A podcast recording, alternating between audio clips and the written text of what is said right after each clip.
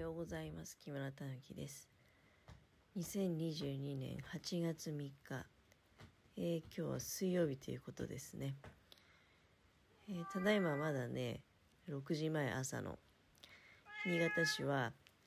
ちょうど私が起きた頃あたり、だから、私ね、5時ちょっと前に起きてるんだけど、で、雨が、目が覚めたら、しばらくしたら雨が降ってきたと。で、今、どんどんこう雨足が強くなっていると、えーいうところでございまして、まあやはり気になるのは長岡の天気ですよね。まあ、長岡の天気っつっても、新潟市とね、長岡、そんなに多分、80キロとかそんぐらいじゃないかな。だから、あのーそんなにね、大きくこう、関東と関西の天気の差とか言うんじゃなくて、同じ新潟県内の、まあ、お天気ですから、細かく見るとね、海岸部と、まあ、あちら、かなり内陸の方になるので、えーお天気変わってくるかもしれないけど、本日に限ってはですね、全県的に新潟県内ね、傘マーク出ておりまして、えーさっき、あのスマホのお天気アプリで、えー長岡駅の天気見てきましたら、やはりずっと雨マークと。で、どんどんね、夜に向かってひどくなっていくんだよね。なんか雷のマークなんかも出ておりまして、これはどうなるのかなっていう奇跡が起こらないだろうかと、えー願っているわけですけれども。いや、私は全然あれですよ。あの、長岡行くっていう予定ないですよ。うん、家のものがね、でも今日、まあ今、夜勤、もうすぐ終わるっていうことなんだけど、で、帰ってくるでしょ、うん、で、明日お休みということで、まあだから、シフト表ができた時にね、ああ、花火行けたね、なんて話してたんだけど、まあだけどもそういう時にはもうほら、チケットとか終わっちゃってるからね。うん。にしたってさ、結局この雨どうなんでしょうかね。で、私は昨日 YouTube で、えー長岡花火公式 YouTube チャンネルで昨日の花火を堪能させていただきました。で、まあ一人だったからね、だけど家の者が夜勤でいないわけじゃない。だから、ああ、これ今日もう一回見ようなんて、YouTube でね。うん。まあほら、そこそこテレビの画面大きいと、今本当にテレビ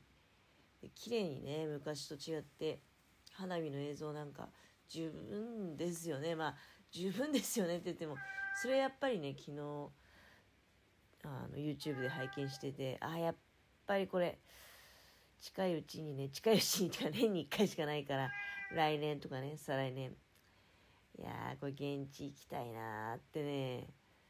やっぱりつくづく思いましたけどね。思いましたけど、まあ、特に私が好きなのはね、まあ、やっぱりそれはもう、フェニックスですよね。フェニックス花火。で、あとは、あの、生産尺玉とかね。うん、あとはふるさとは一つとか。まあ、どれもね、どれもまあ好きですけど、今日ね、家でね、YouTube とはいえ、でも家のものと一緒に花火見たかったなーって。いや、まあまだね、見たかったなって奇跡起こるかもしれないからね。あのーそれこそほら、チケット購入されて、で、もう遠くからね、あ前乗りでいらっしゃってる方もおいでだと思いますので、まあ、圧倒的にそういう人の方がやっぱり最近は多いんじゃないかねだんだんあの長岡花火のね、うん、もう名前が。いや私いつから全国規模なのか知らないですよ。長岡花火のその知名度っていうのが。まあでももうね私もなんだかんだ言ってもあれ10年近く前のことに、えーなりますので多分そうなんだよなそのはずなんだよな。まああの正確に言えないんだけどただ一つ間違いないのはあの地震があった年なんだよね。やっぱりそしたらそうだよね。もう10年前どころかあれか11年前になってくるのか。うん。自信があってでその年にやるのかやらないのかと。やるということになりでそのフェニックス花火をあの普通はその真ん中ら辺でやるんだけどそれを一番最初にねもうのっけからフェニックス花火やるっていうそういう会があったんですよね。うん、だからもうすごくねあの忘れられない思い出になってるんですね。もうほんと YouTube 見ていってもその当時のことを思い出すしこれ多分過去配信でもおしゃべりしてるんだよねそのほらこれ私のこのラジオトークコロナ始まってから。で中止になってしまってるっていう、えー、その時にですね思い出をあの確かね話してでまたね元通りになって復活した際には是非その現地に現地参加で見ていただきたいというようなことをお話ししたかと思いますけれども。でもまあ今思うのはね、まあ、いろいろこうみんなそれぞれね事情があるんだから現地に行ける人は現地に行けばいいしだけどね今はねほんと YouTube とかでも十分に楽しめる、うん、っていうのはあ昨日判明いたしましたね。そして今日本当になんかこの雨がどうどうなんのかな。うんあれだよね。今まではこうずっとさ雨マークがさこうついてるんだけど後ろずれて後ろずれて結局降らないじゃないかっていうパターンが多かったんだけど今回きっちりと当ててきてね。朝から降ってるとだけど願わくばねあの今降るだけ降っていやでもそうすると河川敷のやっぱあれなのかな。観覧席がね水ばっちゃばちゃになっちゃうとねこれどうだからどうなってくるのかなっていうのは非常にやっぱり気がかりでございます。いや本当にあれですよ。その今まで雨で中止とかあったのかな？いやそれは長い歴史の中にあったのかもしれないけどなんかここ最近そういう話って聞いてないような気がしたんで。いや本当にあれでしょうね。うん。願いが届くといいかなと思ってるんですけど。あしかし今ね今だけは本当唯一エアコン消しておける時間帯なんですよ。で今日はどうなのかな？なんかこんな調子であんまりでも雨がひどく降ると逆にまた、まあ、窓を開けられなくなっちゃうんでね。だからいや今日でも最高気温29度っていうからいやもう本当にねエアコンはなんかいらないいらないとか結構過去配信で言い張ってた気がするんだけどさすがにね今はねあ昨日なんかは家のものが、まあ、出勤するっていうのもあったからもうほんと午前中からエアコンつけてたしその前ももう7月の最後の週あたりはやっぱりきっちりね昼間もつけてたよね。まあ、そうだね。ここ4、5日はね、もうきっちりと昼間もつけてる。その前までは、だから、そこそこ風が通ってたんでね、平気だったんだけど、でもだんだんそうもいかなくなってきて、で、